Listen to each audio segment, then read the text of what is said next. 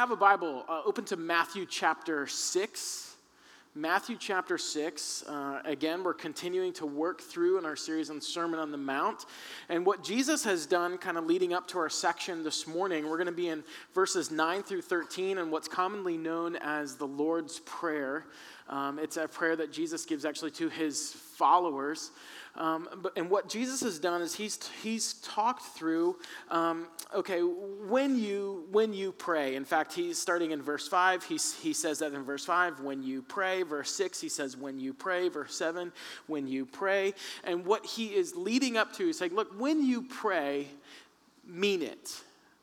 Uh, don't, don't be a hypocrite. In other words, in your life, don't cultivate a love of being seen by others, or don't cultivate a love uh, of the approval of men or the praises of men. What Jesus is ultimately getting at as he leads into this Lord's Prayer is remember the relationship is real.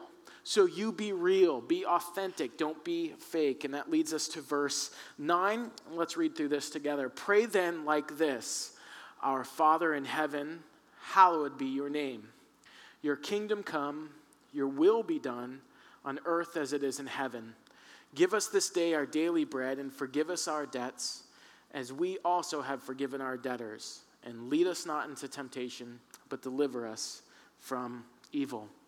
Let's pray and ask God to help us with this this morning.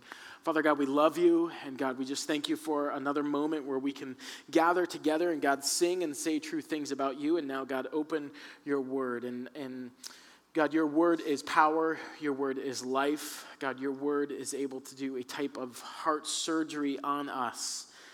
God, where it rightly divides, God, that which should not be uh, there, and God, at the same time, inserts that which we need for uh, living and for our greatest joy.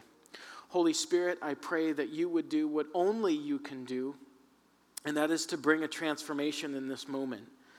I pray for a covering over me. God, I pray that I would be decreasing and decreasing, that you would be increasing and increasing at this time. God, uh, the whole point of this is to make much of you. Jesus, it's your fame, it's your name, it's your renown. We want to see high and we want to see you lifted up. It's only and always about you, and it's in your name we pray. Amen this prayer that Jesus leads his followers in, it, it leads us in and it shapes our understanding of God. It also has a way of leading in and shaping our understanding of us. There's five words or five kind of themes that we're going to pull out of this prayer, and we're going to essentially work through these five themes this morning. The five themes or the five words in this prayer are Father, kingdom, supply and provision. I realize those are two words. Forgiveness and then protection or, or leading. Now, these themes would have been really familiar to the audience, but Jesus takes these very familiar themes and he's going to teach something truly radical about them. Prayer is so important for us because what prayer does is it sets and shapes our perspective in the right place. It, it sets our life and our focus so that we can live like God is in control and so that we could submit to that. And maybe sometimes that's what makes prayer kind of difficult for us, is because it puts us in our rightful place. It puts us in the place where we realize we are not in control and that we are to lay our lives down. But it should serve also as a reminder of how God has laid his life down to save ours. But in this prayer here, Jesus is not just simply teaching us how to pray, he's teaching us how to order our lives. He's not simply giving us words to say that we would just repeat after him. He makes it pretty clear. He doesn't want it just to be this meaningless, kind of mechanical repetition. He's giving us transferable principles that we should employ in order to strengthen our relationship with him.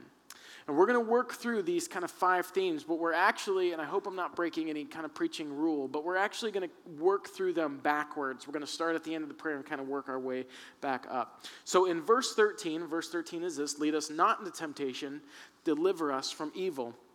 Jesus presents this theme or the truth of leading or protection. Now, this audience, primarily the Jewish audience, would have been very familiar with the leading and the protection of God.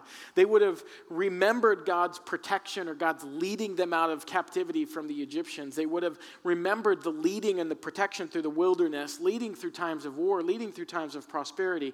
But here Jesus takes the reality and, and he creates the freedom of how God leads us in through and delivers us through our battle with evil and sin and how God provides a way of escape. In fact, in 1 Corinthians chapter 10 verse 13 says this, no temptation has overtaken you except what is common to mankind, and when God is faithful and God is faithful, he will not let you be tempted beyond what you can bear. But when you are tempted, he will also provide a way out so that you can endure it.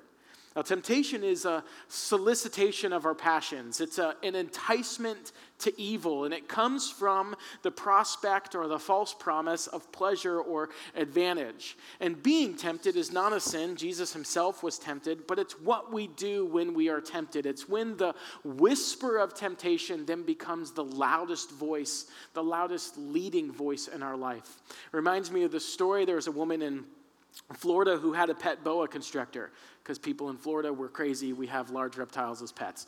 And she had an extremely large boa constrictor. And one day the police were, call, were called to her home, and when they walked in, they found her dead on her kitchen floor. There was a, a knife in her hand, and there was blood everywhere. As they inspected the, the room, they saw there were no puncture wounds on her, but they followed the trail of blood into the other room, and it's there that they found this giant snake that she had, this boa constrictor. And as they kind of put the scene back together, what had happened is she was there, uh, kind of chopping vegetables for dinner, and she had allowed her pet snake to start to kind of curl around her feet. And it started at her feet and it started to work its way up her legs and curl around her legs. And then it got to her waist and started curling around her waist. And then it got to her kind of midsection. And then she knew she was in trouble and it curled up even further. And she began to then take her knife and stab the snake to try to save herself. But it was too late. The snake constricted and killed her. I don't know if that story is true, but I remember when I heard it, I was like, that's a really, that story really fits. Because it's exactly I know, there went the rest of my sermon. You won't listen to anything else I say because I just, I didn't make it up. I just, someone else did, and I thought it was good. Um, but that's exactly what we do. That's exactly what we do. We allow whatever that, whatever that sin is, whatever that destructive attitude or behavior or, or thought pattern is, we just let it kind of hang around and hang around and hang around, and it curls itself around us. And we just think, oh, it's just, it's just my pet. And we just keep it, and it curls and curls and curls around until finally it takes us out, and it's too late. And Jesus is saying that God is our defense in our moment of temptation, and He's there in our prayer for help. And our strength is found in surrendering to the leading of God. It's that prayer of God, something is fighting for my heart right now, something is trying to rob my joy. And this prayer reminds us of what we have as children of God. And this prayer stirs up an affection for God and it expels the desire for false and destructive things. Next, Jesus turns to this idea of forgiveness and he kind of turns it upside down for us. Verse 12 forgive us our debts, as we also have forgiven our debtors. Forgive us our debts. What are our debts? He's not talking about financial debts, although we all, most of us can relate to that. Um, and that debt w- w- makes us feel trapped.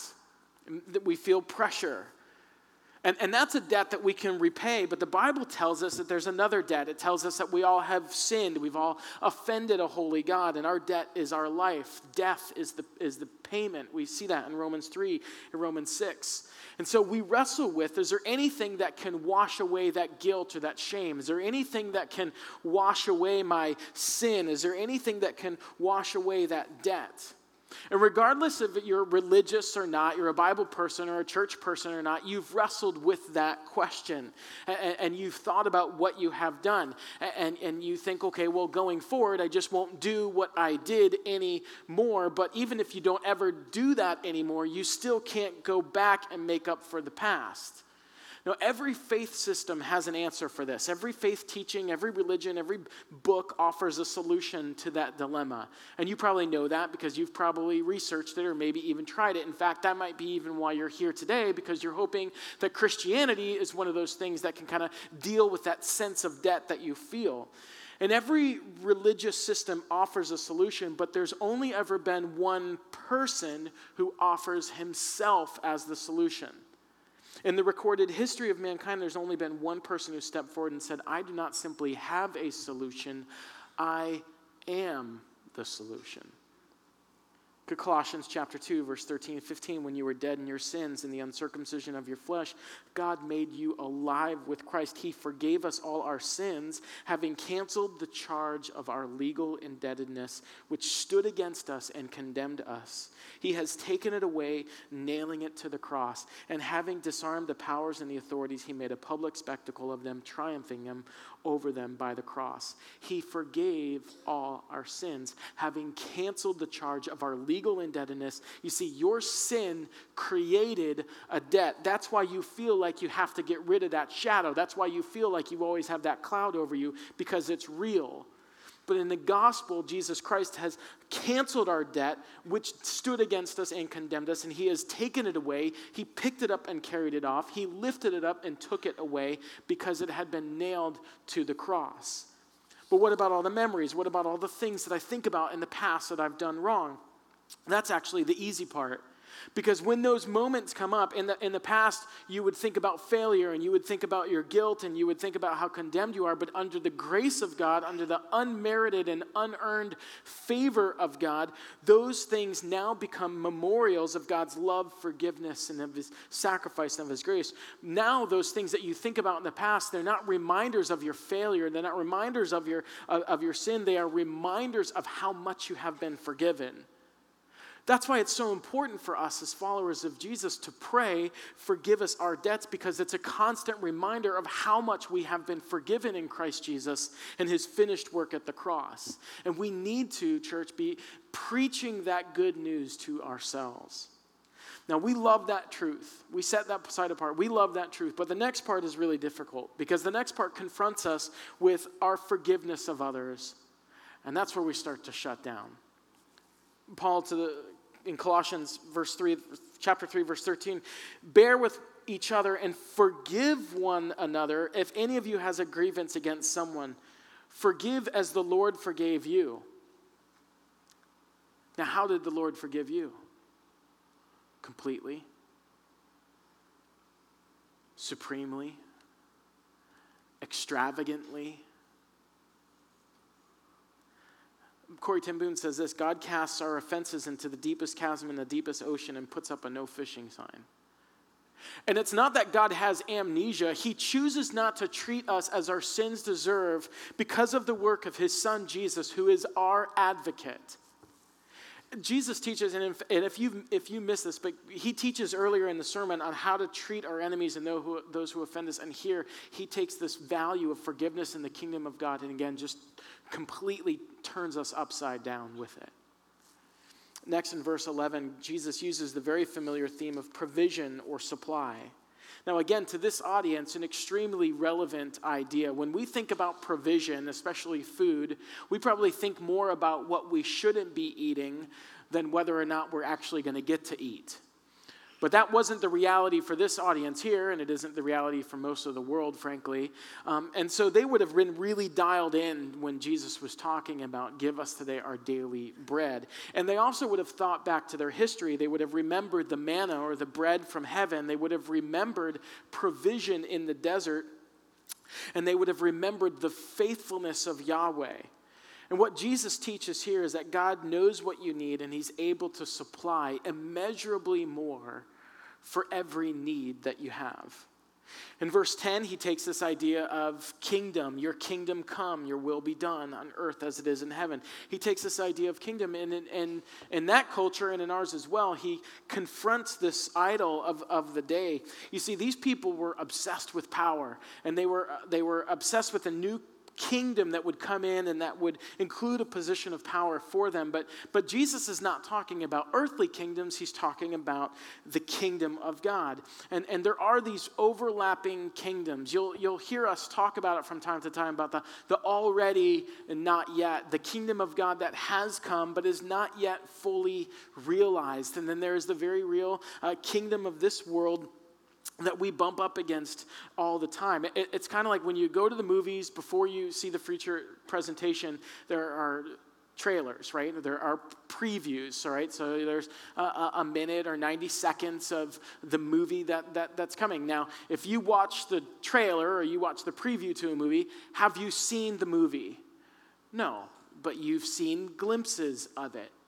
And so these overlapping kingdoms work in very much the same way. There's the kingdom of God, the kingdom of this world. But what Jesus is teaching us in verse 10 is that we need to understand that it's not about us, it's not about our own kingdom. We, we have on a giant banner out there, all of life is all for Jesus. That's like the, if you just yell out Jesus in a church service, you're going to get it right most of the time anyway. So with confidence, you can yell that out. Right, all of life is all for Jesus. All of life is not all about us. The story is all about Him. We're written into the story, but we are not writing our story. There are no I's or me's in this prayer. And, and the focus of my prayer is not about me because Jesus has taught me that there is something greater, and it's the kingdom of God, it's the glory of God, the fame and the renown of God, the person of Jesus Christ. That's the focus of my life life as a follower of Jesus. And so that's the focus of my praying life. Jesus is teaching look, don't get caught up in the power of this kingdom because there is an enduring, the Bible says, an unshakable kingdom that is coming. And we want the reality of the coming kingdom to infiltrate and to inform our present reality. It's His kingdom, not our will. It's His. And, and, what this does is it shapes and it affects our area on earth. In, in, your world, in your space on earth, you're praying for the kingdom to come. You're praying for God's will to be done wherever God has put you. And, and what this prayer does is it reminds us of and it mobilizes us in the role as an agent of change, a force for good in the space that God has put you. So often, when people come to church uh, this week, no doubt you've bumped up against things that are broken. You, there are hurts in this world, uh, there sin in this world. At the very least, if you just saw the news on the internet or watched news on TV, but in your own life as well too, you, you bump up against those things. And you come here on a Sunday and you sit in, in, your, in your chair and you look up at whoever's on the stage and say, what are you going to do about this broken world? And what this prayer teaches us is that we all need to be asking, what does God have for me to do in my world, in my sphere, in my space on earth that God has put me? What does God have for me to do to affect change, to be a force for good? In Deuteronomy chapter 4, the people of God are about to enter the promised land. Moses couldn't go, but he says to them, he, he says, Look, take possession, occupy the place where God is leading you. Don't be a bystander in life. Uh, you are an agent for change, not an agent for change for what you want, but an agent for change for the will of, of God. When the, when the Occupy Wall Street movement was kind of happening, there was a, a pastor in New York City who said, We're not just going to occupy Wall Street, we're going to occupy all streets. And I love that because that's exactly what I think God is calling his people to do to occupy the space where God puts you. And listen, we occupy space with whatever occupies us. Do, do, you understand that? When Christ takes up space in our lives, we start taking up Christ in the space that He has put us. When Christ is filling up our lives, we fill the space with where God has us with Christ we occupy for the kingdom of God. Okay, well, what does that look like? Well, I think it starts with prayer. So during the week, on a normal week, I realize some of us are in fall break, but how many of you, uh, every, every day of the week, you, you go to work or you go to school, right? Okay, so we all have like a constant place that we go to all the time. Now, as you're going to those places, how many of you pray for the people at your school or that you work with? You know why? Because when we go to school or when we go to work or whenever we go to these places that we go to all the time, we're not thinking about God's kingdom, we're thinking about our own kingdom.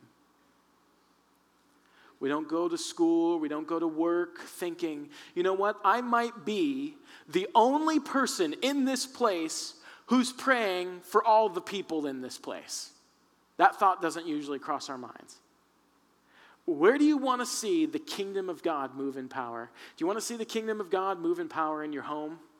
Do you want to see the kingdom of God move in power in your neighborhood, in your, in your marriage, in the life of your kids? Do you want to see the kingdom of God move in power in this city? Do you want to see the kingdom of God move in power in this state, in this nation, in our world?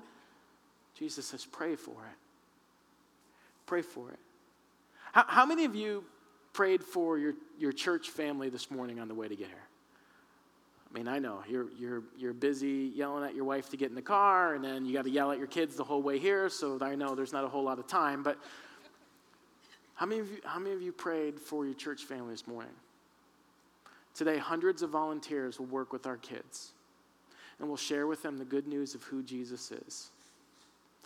How many of you prayed for those who are going to be working with your kids today? We have an incredible guest services team. Again, hundreds of volunteers who wake up super early in the morning to fill all the communion elements that we're going to have in a, in a, in a moment. They open doors, they are handing out bulletins, they help you find your seat. Today they got umbrellas out because we believe that this sermon actually started in the parking lot. We also know that every Sunday is somebody's first Sunday, and we know that their interaction with Jesus happens at the very first handshake, the very first hello, the very first smile that they encounter. Did you pray for any of those people this morning? Did you pray for any of the people who are leading us in worship this morning? Do you ever think about the, the adversary and the attacks that are probably happening with them? Do you ever feel about, do you ever think about how they had to wrestle with that? Do you thank God for them and the way that they use their talents and their skills and ability to lead us in, in worship and praising God? Did you pray for them? Did you pray for anybody in the, in the tech booth? Did you pray for the, the guy running sound? I know you like to have conversations with him, but did you pray for him? Pray for the lighting guy. Pray for uh, whoever's handling pres- uh, the ProPresenter so that we can see the lyrics, so that we can all sing together. You see, prayer is not just us asking God to do something for us, it's where we hear from God what He has for us to do. So often we think of prayer as just a means to get something for God, and God provides to be sure. But prayer is a major way for us to get on the same page as God, to tune our hearts and live for Him, for His purposes and His will. You see, God doesn't get on our page, He increases our joy by allowing us to get on His. Colossians 3 1 Since then you've been raised with Christ, set your heart on things above where Christ is, seated at the right hand of God. I don't think God put us here at 1820 West Elliott just so that we could all gather together and soak. And man, wasn't that a great 45 minutes, hour and 15 minutes this Sunday? God brings us together so that we would be reminded of His truth and so that we would scatter to the places that He has placed us and that we would herald and lift high the name of Jesus. Everything that Jesus is doing in the Sermon on the Mount, especially in this prayer, is that he's trying to shift us from the worldly kingdom that we're just absolutely saturated and consumed, consumed by to his kingdom. Jesus is inviting us to join him, to joyfully pursue him and his kingdom. And this prayer is all about us getting aligned with his kingdom purpose. And when you pray like this, you pray like Jesus prays, which is a lot better than the way that we usually pray. We, because so often when we start our day, how do we start our day? Alarm goes off, grab the phone, check an email, check in calendar. What do I have to do today? That is the first question that pops into our heads. What do I have to do today? What if we flipped it upside down? And what if, what if we incorporated this prayer into our lives? And the first thought that we had was God, God who is in heaven, has something for me to do today? How would that change your perspective on, on the classes that you're taking? How would that change your perspective on, on, on work? How would that change your per- perspective on, on, how you are going to interact with your spouse and with your kids and with your neighbors? And, and, you know, you're in the drive line dropping off kids, which is the biggest test on earth, right? Like, God, you have something for me to do today. How would that change your perspective? God, your kingdom, would your kingdom come and would your will be done? And would you allow me to be a part of that happening? Finally, in verse 9, Jesus takes the theme of Father and he teaches this unbelievable reality Our Father in heaven, hallowed be your name. He, there's two ideas. One is kind of common there, so this idea of Father, the other is not so common, this idea of heaven.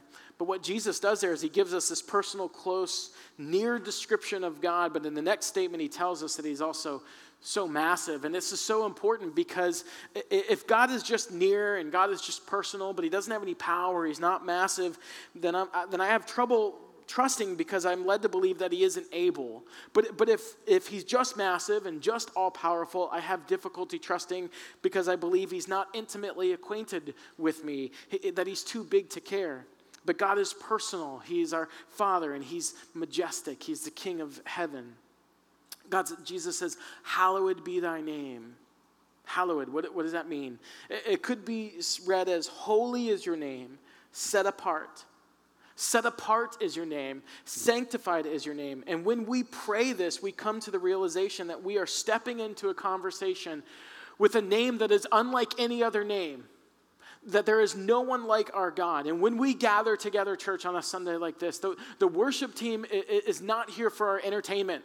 They're not here just to, man, I hope they play my favorite song this Sunday. I hope they pray, play it at my favorite volume this Sunday. They are here to remind us of the holiness of God, the set apartness of God, the, that God is higher, that God is lifted up.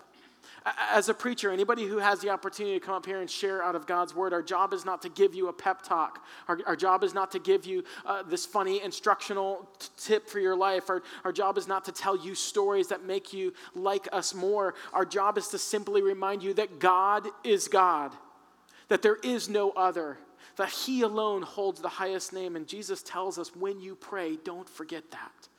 Remember that the name of God is hallowed. God is not your homeboy. He's not your bro. He's not the man upstairs. There is no name like the name of God. When we start our prayers, we remember God is hallowed.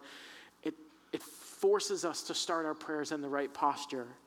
Because when we sense the hallowed be thy name, we, we, we stop because we're over at, overwhelmed at the reality or the realness of the set apartness of God. In Psalm 33, verse 6 and 8, it says this By the word of the Lord the heavens were made, and by the breath of his mouth all their host.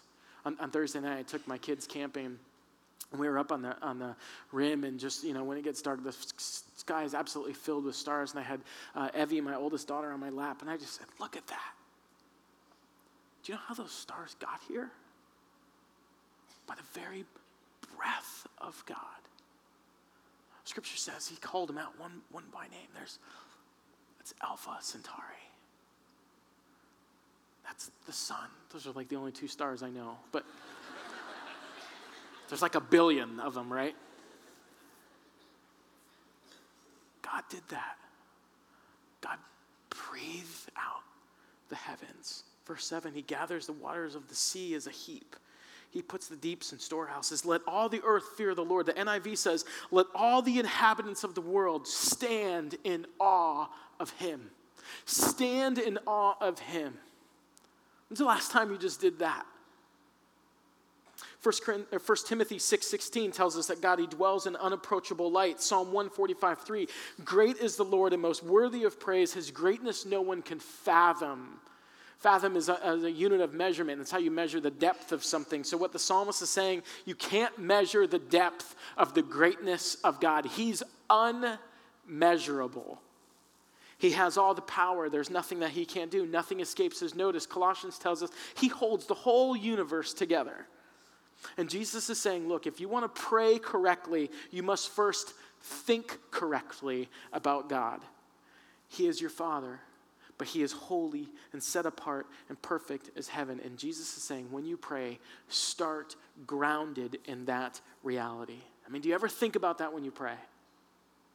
Do you ever think about who you are coming before, who you are communing with, who you are speaking with, this all knowing, omnipresent God? The God who knows our frame, the God who holds it all together. I think sometimes, especially when it comes to small group time, we're more concerned about the people around us listening to our super great prayer than we are talking to the one we're supposed to be talking to. Why is all this so important? There's, there's one pastor who said it this way, and I think it's really great. He says, When there is no hallowed, our prayers are hollow. When there is no hallowed, our journey with God is hollow. When there is no hallowed, our worship is hollow. And so when you pray, Pray that the name of the one true God would be set apart in the world, that would be set apart in the nations. Pray that the name of God would be hallowed in your relationships, in your future hopes and dreams and plans, in your work, in your school, in your life. Pray that the name of God would be central in the place of your heart and your mind and your life.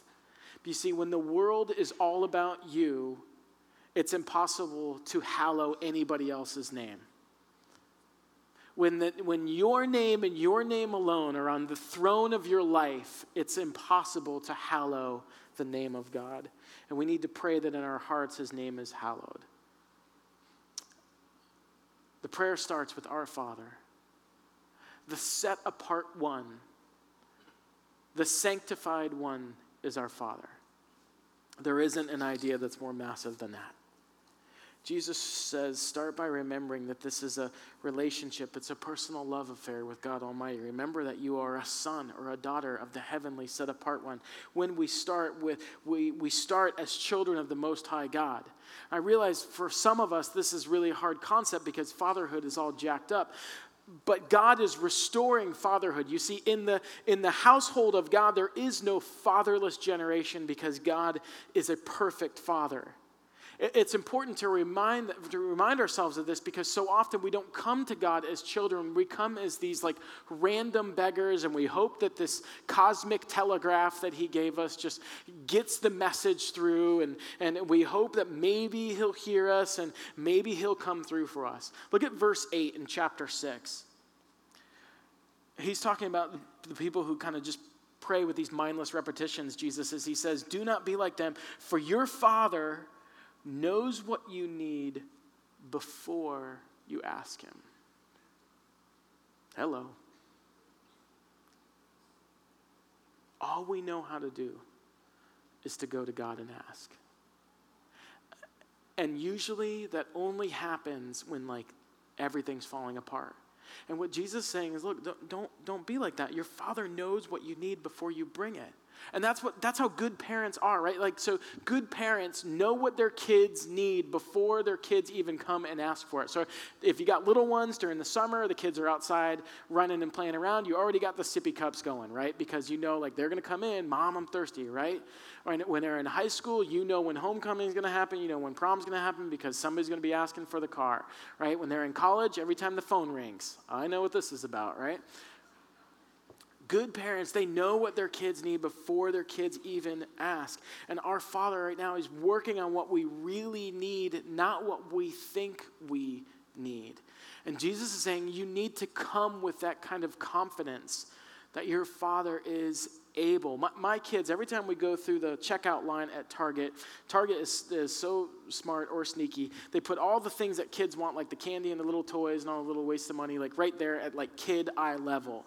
And my kids have the confidence to ask me every time we go through the line, can we get this? Can we get this? Can we get this? Now, never once have any of my kids, six, five, and three, ever reached for their wallet to pay for it. Not once, right? Because they know dad can provide. I never do, which probably kills this illustration, but I can. They've seen me pay for other things there before, right? But they know, so they come with confidence, and Jesus says, You can come with confidence when you start with Father. Romans chapter 8, verse 15 through 17. The Spirit you received does not make you slaves so that you live in fear again. Rather, the Spirit you received brought about your adoption to sonship, and by him we cry, Abba, Daddy, Father. The Spirit Himself testifies with our spirit that we are God's children. And if we are children, then we are heirs. What, What's that say? We are heirs of God and fellow heirs with Christ. Fellow heirs with Christ. When Jesus starts the prayer with Father, what Jesus is saying is he's saying, Look, the same way that I call him Father, you can call him Father. I guess that's only a big deal to me. The Son of God says, I call him Father, and he invites us, me and you, to say, when you pray, you too can call him Father. Thank you is right. You see, the, the words in, in, in this prayer, the words in this sermon, these, at least in my Bible, these words are in red, which means these are the very words of Jesus. The same Jesus who came from the heavenly kingdom into the broken kingdom, and one day an earthly ruler would sentence this Jesus to die. These earthly soldiers would take him and beat him and spit on him and strip him naked and humiliate him and crucify him. And the whole time that he knew that the will of God, the plans of his Father would not fail. And the worst day on earth turned out to be the best day in heaven because our Father knew what we needed and he saw to it. He crucified his own son before you or I ever asked for forgiveness because your Father knows what you need before you ask for it and you can trust him. And what this prayer teaches us, church, is that we can trust him for his leading and for his protection. We can, we can trust him for his forgiveness, and so we can then forgive others. We can trust him in his provision and in his supply that is perfect for everything that we need. We can trust his unshakable kingdom that is here and is coming and will one day be fully realized. And finally, we can trust him as perfect Father who is in heaven, whose name is set apart. Let's pray.